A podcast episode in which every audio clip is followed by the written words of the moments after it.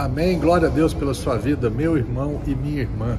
Palavra de Deus para nós nesse dia, Isaías 43, verso 25, para você não se esquecer nunca. Deus falando na pessoa dele: Sou eu, eu mesmo, aquele que apaga as tuas transgressões por amor de mim e que não se lembra mais dos teus erros e pecados. Você conhece um Deus assim?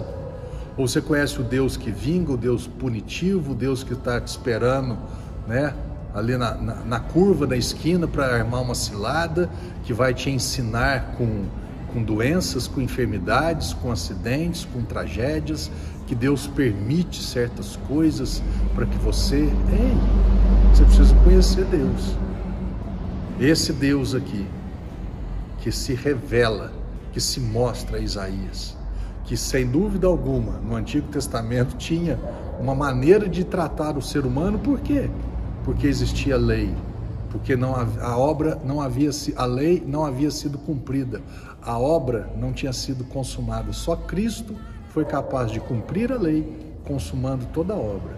E principalmente depois dessa fase, esse Deus aqui, um Jesus que foi ele foi para a cruz por causa dos erros e dos pecados dele?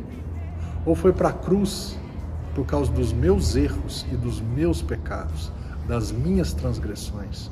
Por isso que é Ele quem apaga, é Ele quem fez todas as coisas.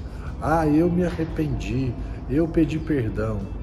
Você poderia pedir perdão um milhão de vezes, você poderia se arrepender um milhão de dias seguidos. Se Deus não tivesse a disposição de te perdoar, nunca isso teria acontecido. Então que você olhe para a cruz e para o túmulo, ambos vazios, perdão e justiça disponíveis gratuitamente para a tua vida.